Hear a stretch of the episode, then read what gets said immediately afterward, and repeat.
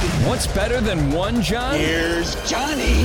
Hmm, nobody really knows. That's why we put two of them together. This is Canzano and Wilner, aka John and John.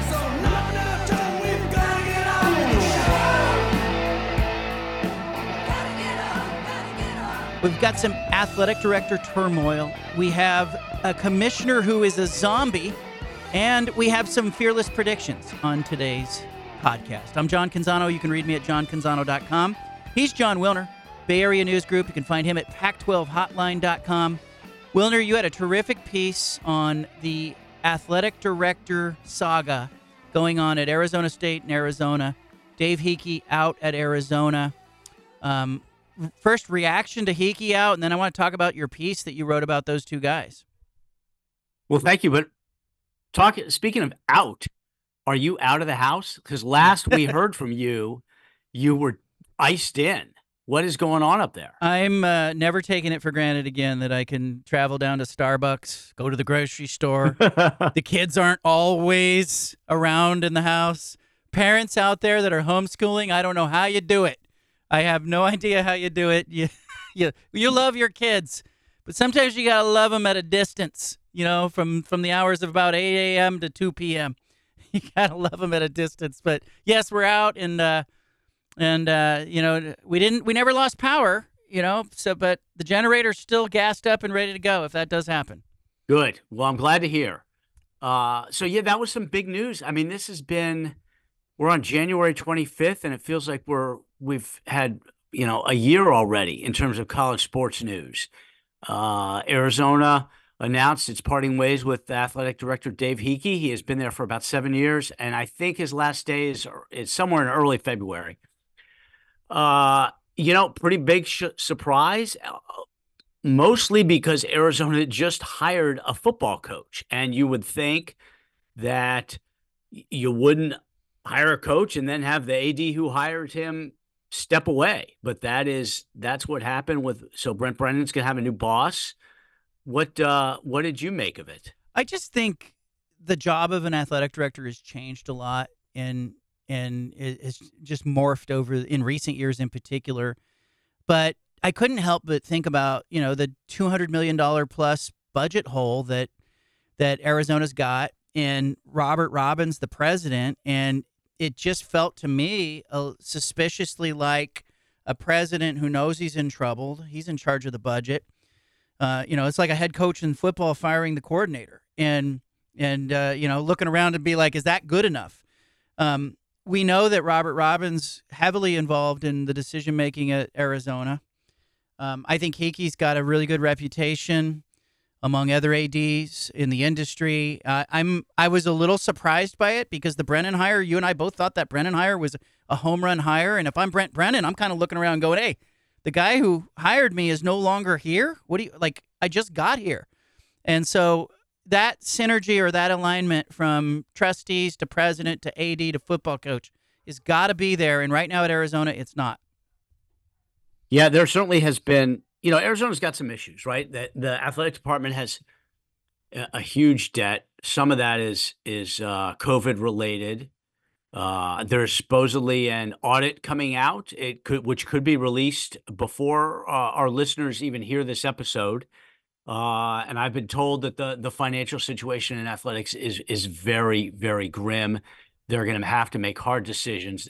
This is over and above what's going on in the rest of the university. Uh, and by the way, not only did Robbins, so you know, so to speak, fire one of his coordinators in Dave Heeke, but he fired another because the camp, the university CFO got let go. Right, the person who was basically directly responsible for that two hundred and forty million dollar uh, accounting error. But uh, so they've got financial issues in athletics, and you know, uh, I think that there's some feeling that some of the big donors have not been super engaged, and that is often considered uh, an athletic director's purview. Uh, I think that there's some folks down there uh, who blame Heeke for not locking up Jedd Fisch. Uh, you know, before Fisch had the opportunity to go to Washington.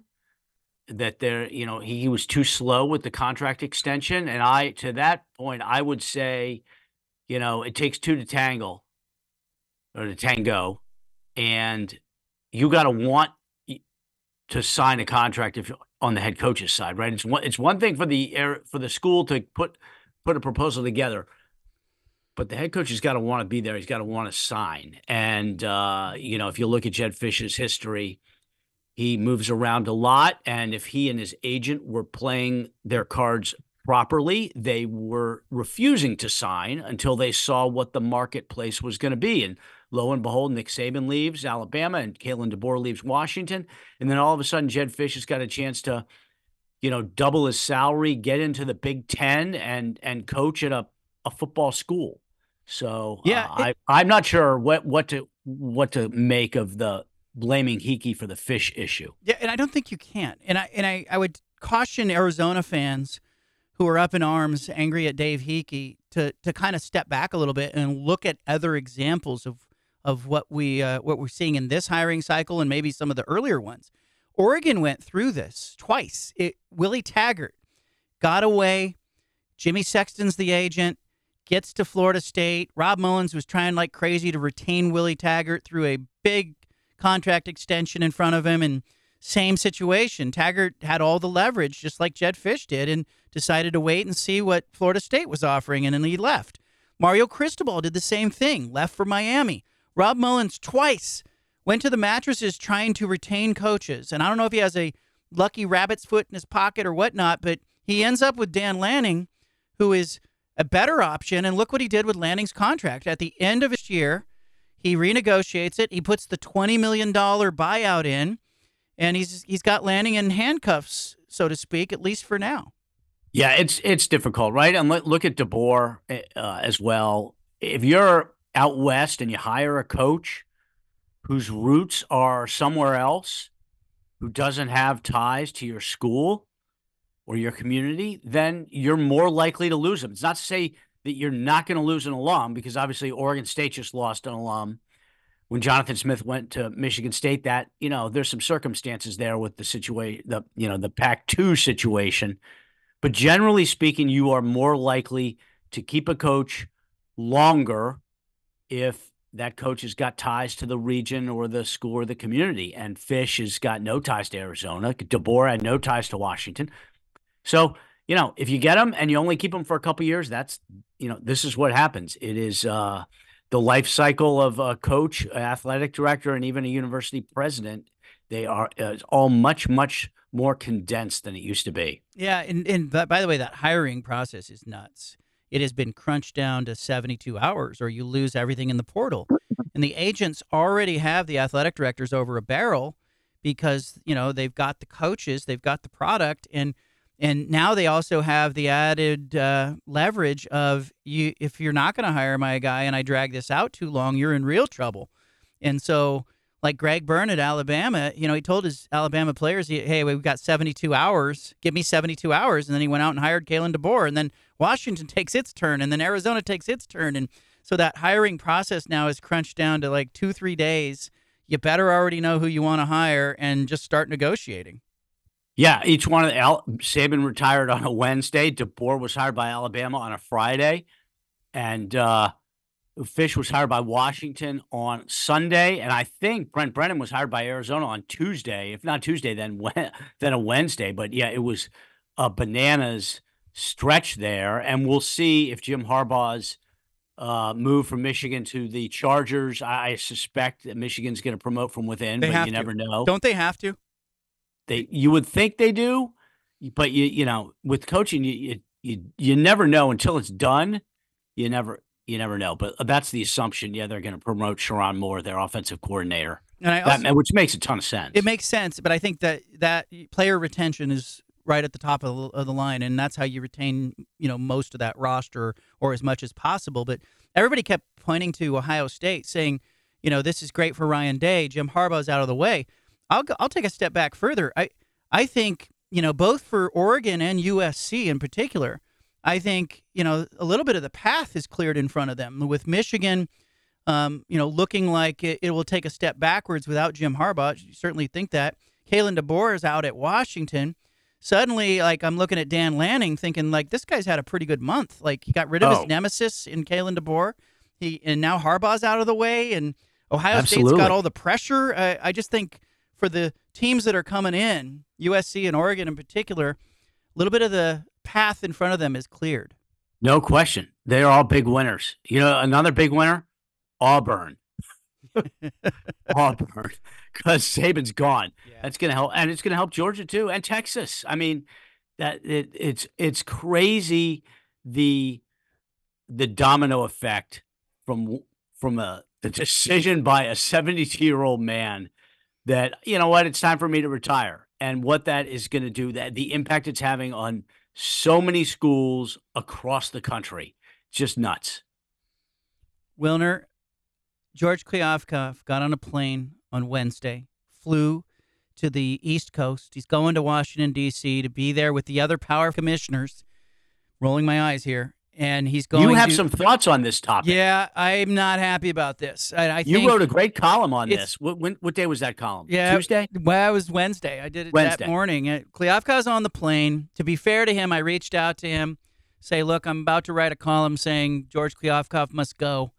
Um, you know, what do you have to say about it?" He he did not want to offer any thoughts, but he you know he thanked me for alerting him, and I think uh, I think it's a bad look for everybody. Uh, Kliavkoff's a lame duck. He's not plan. He's not part of the future at Oregon State, and Washington State. They have the only two board votes. He's wearing Washington sneakers to the national title game. Oregon State Washington State have to start plotting their future and what they're going to do, and they've got Kliavkoff representing the conference, and but not really. Like, how invested is that guy really? Like, you know, I know he's doing his job, and he's, but just buy him out. Just let's eight and a half million dollars they owe him, seven hundred thousand dollars per school. Twelve schools will split the liability. He needs to get out of the way, and Oregon State and Washington State need to think about who they're going to appoint in June in July to become their new representative in in these conversations. But it's this this uh, this storyline is cooked. Like it, it's time for George to get out of the way so Washington State and Oregon State can start getting somewhere. I agree. I think that they're, and this is just a hunch, that he is serving a purpose for them in one regard, which is the college football playoff. They haven't decided officially uh, on the format for the 24 and 25 seasons. And again, we should probably explain real quick. Playoff is expanding to 12 in the 24 and 25 seasons, which are the last two years of the current deal with ESPN. Starting with the 2026 season, there is no deal with ESPN. There is no format. There is no nothing. It's a blank slate. But they need to make changes for 24 and 25 based on the uh, collapse of the Pac 12 and the fact that there are only going to be four power conferences. Those changes, both in terms of access, like how many automatic bids, how many at large bids, and the money, the revenue distribution, those things have got to be approved by the board, which includes Washington State President Kirk Schulz. The management committee is the conference commissioners, and they're still involved in this whole thing. And Kliavkoff is still in those meetings. And in some ways, he is serving as a liaison between Schultz and also Oregon State and what's going on with the with the management committee. So I think that in some ways he still has a, a little bit of importance for Oregon State and Washington State until the playoff finalizes its format for the next two years. And then, as far as I can tell, he's going to have no use to anybody. I just can't wrap my head around the idea that, you know, Oregon State and Washington State were the only two schools that signed the grant of rights when he presented that in August. And they were with him to the bitter end. And then when everyone left, he turned his back on them. And so I even though he's in there supposedly representing them, I just don't know if I'm them. Are you comfortable having that guy walking around in his Washington sneakers representing you while you know, you know, how much can you really trust him and has he is he really invested or is he just doing this because he knows that, you know, this is another uh, couple hundred thousand dollars that he'll, he'll make this month in that role. And so Yeah, no, that's Yeah. fair. That's fair. I just don't, I know. don't know the can answer. you can you trust him? I think you can, but if I'm them, I would have some feelings about that. About that, you know. And I, I put somebody else in there. Send Teresa Gould. Send somebody. Send Oliver Luck.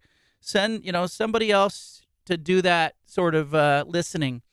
Well, Uh, Teresa, you mentioned Teresa, and I, you know, to me, she is the obvious choice, right? And once they run Kliavkoff out of here, she's the obvious choice to be the interim commissioner, and even starting in the summer, the full time commissioner of the of the Pac two, so to speak, right? I mean, she's she's more qualified than he is in a lot of ways, right? She she's been in college sports all her life. She's been an AD. She's worked at the Pac-12. Everybody likes her. She knows the issues. Uh, I mean, to me, that's a that's a no brainer.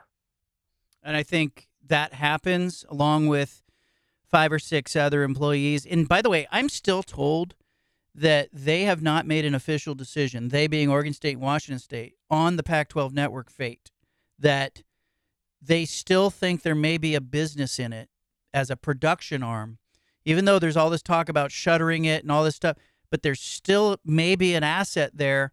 And they're trying to discern whether that is a viable piece. Now, uh, the recommendation that I'm told by a source that the recommendation from Oliver Luck was that yes, there's a production business in there, but somebody needs to dedicate time, effort, energy, expertise into making that a production facility that can do outside work. But you know, are they? Do they want to be a business? Do they want to be business owners? I don't know. But Right. let's put Larry Scott and in it- charge of it. It's you know? outside inside kind of because one of the options is production for the schools that are going to the other conferences, right? Because I mean, Cal and Stanford are going to have to produce events for the ACC network. The the corner schools are going to have to produce uh, on campus events for you know the Big Twelve digital, the ESPN Plus events. Uh, North, you know the the four going to the Big Ten. I'm not as sure on the details there, but you know it, it costs. I want to say it costs Louisville ten million dollars to build a production studio for the ACC network. So you can imagine the cost will be similar to these schools. And if the Pac 12 networks has the technology to serve the purpose and they don't have to necessarily do a full build out on campus, then then maybe there's something there. And Washington State and Oregon State effectively would would own the networks and would lease out the technology and production arm to the departing schools. and I think there there's a need for that. And and there's also some talk about maybe the Pac-12 network picking up production work for Amazon, Apple, some others. So keep, Yeah. an, keep an eye on that. Um, that would be something, wouldn't it? If if the Pac-12 networks ends up being a revenue generator that that helps keep the Beavers and Cougars going. yeah, and, and look, if it's profitable, it's profitable. There's a if there's a business there, there's a business there. But we have seen some new players in that streaming space. By the way, can I bounce this off you? Netflix signs this five billion dollar deal with WWE Raw. Peacock has 23 million viewers on an NFL playoff game. What level of remorse do you think Pac 12 presidents and chancellors have when they see those headlines, if at all? Because I know Pac 12 fans are going, hey, would Apple have worked? Could the Pac 12 have been the first? Could they have been the breakthrough? But do you think the presidents and chancellors at all, Wilner, have a little remorse? Well, I think that they have remorse because a lot of them would have preferred to stay, if not all of them, would have preferred to stay in the Pac 12. Uh, I don't know if these developments have created an extra level of remorse right now, but I also think that there's a decent chance that in 2030, you know, Apple's going to be dominant in uh, the sports production and, and delivery business, and it's probably going to own ESPN. Uh, and so in 2030, I think a lot of a lot of folks are going to look back, think, you know what, Pac-12 might have been better off getting on the getting in on the ground floor with Apple as it broke into sports. Uh, but I don't know that there's. I'm not sure how much remorse there is right now about just these in the moment developments. Do We- you think there will be? I think there has to be a little bit, at least some rubbernecking, looking at the Peacock numbers, looking at what's going to happen. The NFL has come out and said, hey, they're going to continue to, to explore streaming moving forward. But um, I have to think there's a little head nodding. I know the folks at Washington State believed that the Apple deal could be incredibly lucrative for them. They saw a path there. But, you know, we've talked about this. Like, I just, I think there was a little bit of hesitancy, and maybe not a little bit, a lot of hesitancy to go all in streaming, given that the presidents and chancellors had been burned by Larry Scott and his promise for the Pac 12 network. All, you know, they'd been, they'd been handed some hollow promises before, and I'm sure that played a Yes. role in their decision. The scars run deep, definitely. How about some Definitely. predictions? How about we do some predictions? Let's here? do it. For 2024, we would like to give a couple of few, maybe three, fearless predictions from Jon Wilner and myself. Again, if you want to read Wilner, pac12hotline.com, Bay Area News Group. If you want to read me, get a paid subscription or a free subscription at johncanzano.com. John Wil- Wilner, I can't give you a drum roll, but give me a fearless prediction for 2024. All right. Well, I actually published a few predictions Okay. uh, today. I don't want at pac12hotline.com. I'll take a couple from there. I'll try to like pick and choose. Okay. Uh, you know, regional versus national. You know, I did some football, basketball, off the field stuff. Number one prediction uh will be that the ACC stays intact. Uh Florida State has until August, the middle of August, to notify the ACC that it is going to leave for the 2025 football season. So basically, they have to give a year's notice if they're leaving. I do not believe Florida State will give notice, which means the ACC is going to be intact probably for two more years. And the reason I think that's such a big deal is it impacts everything. Because if Florida State gets out of the grant of rights with the ACC, they're not leaving alone. North Carolina's going, Clemson's going, Virginia's going. The ACC is going to collapse, and then that impacts Cal, Cal and Stanford directly. It impacts Washington State and Oregon State indirectly, and it could impact the Big 12 too, because there's going to be a lot of movement. So to me, that is like all eyes are on Tallahassee and Charlotte, I think, this year in terms of the off the field.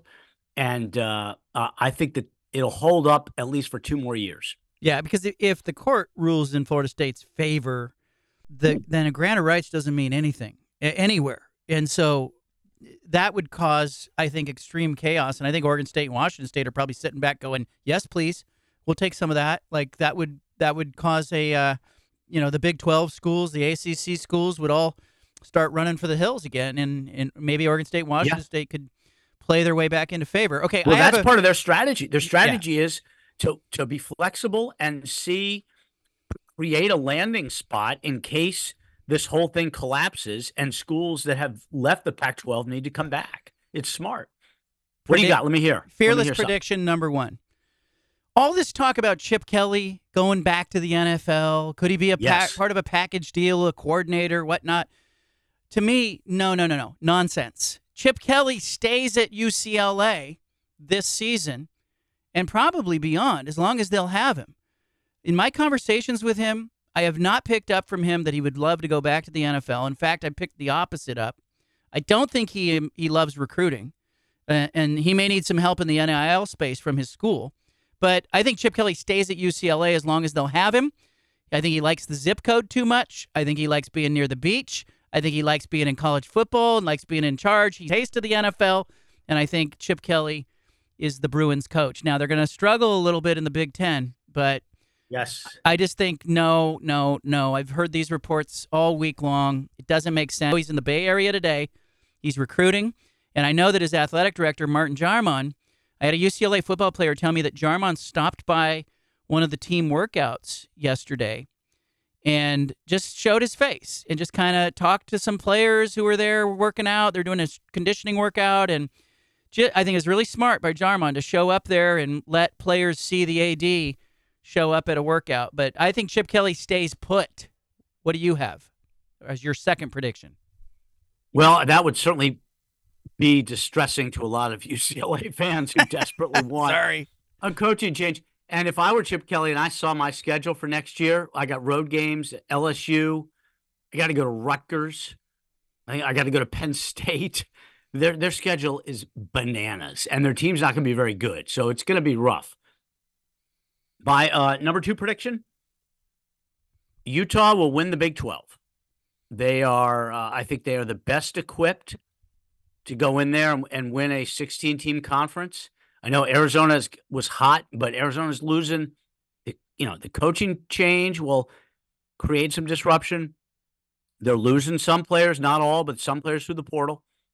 I think Utah is in great shape to go in and win the Big 12, partly because they got a good quarterback, but also I do not see it is to me it is uh, mathematically impossible for them to not have a better situation with injuries, right? You don't get slaughtered with injuries the way Utah did two years in a row. There's going to be a reversion of the mean. They're going to have a pretty healthy fall. I think Utah will win the uh, win the Big 12. Arizona contender, Colorado maybe middle of the pack. ASU's got some work to do, a couple of years of recruiting to do, but I like Utah to win the Big 12. Love that, and I agree with it. I think they're they're well positioned. I think they're going to find that the path there easier. I'll I'll dovetail with that. I think Oregon's going to win the Big Ten, and I think seeing Kalen DeBoer and Jim Harbaugh both leaving. Keep in mind, I was at the college football playoff national title game. Those were the coaches in the game, Wilner. They're both gone, and and DeBoer had Lanning's number. Dan Lanning's number was three and zero oh against Lanning. Harbaugh's out of the way. Michigan's going to take a step back. Washington's going to take a step back. I think uh, Oregon is well positioned to benefit from all of this chaos, picking up some players in the portal. And I think Dan Lanning and the Ducks are going to win 10 conference in their first year in the conference. And I, I did not believe that when the uh, announcement in August happened and, you know, they said the Ducks are going to the Big Ten. I said they're going to get their teeth kicked in. But I'm now looking at the path clearing in front of Oregon and I go, these circumstances have been very favorable to Dan Lanning. They have. It's crazy that three of the four coaches in the playoff are gone. Uh, you know, not at those schools anymore. That to me, that's nuts. never happened before. My third pick, you know, I, I'm debating which way to go because I don't want to get too broad, but I can't get away from the fact that the stuff that happens at 40,000 feet is going to impact what we see, what the fans see on the field. So, prediction number three is that the radical proposal from NCAA President Charlie Baker to create a subdivision where you got to spend $30,000 per athlete per year to buy into this subdivision. I think it's gonna. I think it's gonna stall. Big shock. NCAA cannot agree on a plan.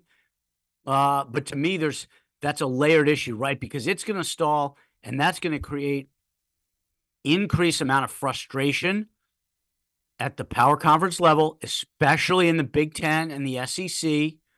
There was a report Yahoo had a report the other day that there's open talk in those two leagues about a breakaway, them breaking away from the rest of the sport. I like the fact Baker is trying to be proactive, but I think it's too late. And I don't think he can get a radical proposal through his membership because the membership is too varied. So the NCAA is going to end this year in the same place with NIL, with the transfer portal, with frustration at the top of college football. And that is going to simply accelerate the transformation later this decade to a super league of 24, 32 teams in which they are basically a mini NFL.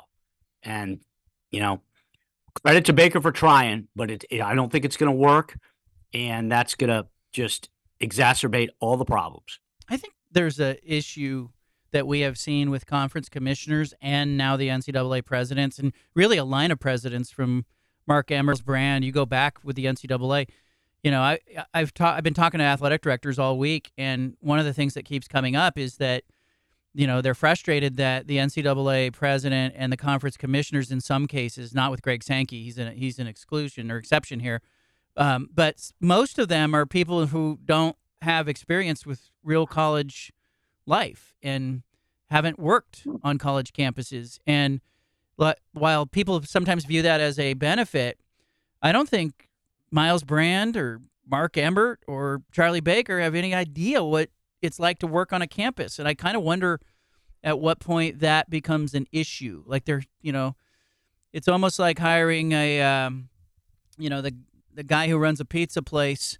uh, to run a different kind of business, and you say, well, he didn't he didn't succeed, and you go, well, his expertise was in pizza. You know, he he didn't have any expertise in in, in the insurance business or whatever. Yep. And you know, you can't not just you know you might be successful. Charlie Baker, uh, obviously smart guy, you know, has done well for himself, but I just kind of wonder if you've got a room right now with a bunch of commissioners and a NCAA president who just don't have a lot of connection to the college campuses themselves and we're all going, well, it looks less and less like college sports. Well, of course, you know, these are the people making all the decisions. So uh, I'll be curious to see if that one comes true, and I'm with you on that. Uh, my third one, my third and final one, Hit me. it Let's relates to the college football playoff. We're all talking about the expansion to 12 teams and how great this is going to be. And I actually think this is going to be one of the things in sports where, like, you know, we're all bracing for where will the arguments be? Where will the belly aching be? I think it's going to be roundly celebrated as a huge success, the formatic success. There may be some quibbling over the, the first round byes, but I think we're going to see some have nots have an opportunity to access the playoff. I think it's going to be much more balanced geographically than the four team playoff was historically. And I think it'll be celebrated as a huge success next fall and into the late part of the year. And so I think we're all going to look back and go, gosh, it only took you know 15 or 20 years for them to get from the BCS system into something that actually worked. Yep. What? Yeah. Why didn't they just start the playoff with twelve? Why did they start with four? Yeah, I'm with you. I'm with you. I think it's going to be fantastic. The answer is they didn't want to share the money. You know, that that's the easy answer, but there we are. All right, your fearless predictions. You can tweet at Jon Wilner at Wilner Hotline, or you can tweet at me at John Canzano BFT, or tweet at us both and give us a fearless prediction for 2024 in your mind as a listener. Make sure you also subscribe to this podcast, share it with your friends and family members. And uh, if you subscribe, you won't miss a thing. Uh, every uh, every time we post an episode, it'll pop right up on your phone. Thank you, and Wilner, thank you for your expertise and your predictions and uh, being a go-to guy on all this stuff. Same to you, my friend. Appreciate it. Appreciate our listeners. We will be back next week. Thanks, everybody.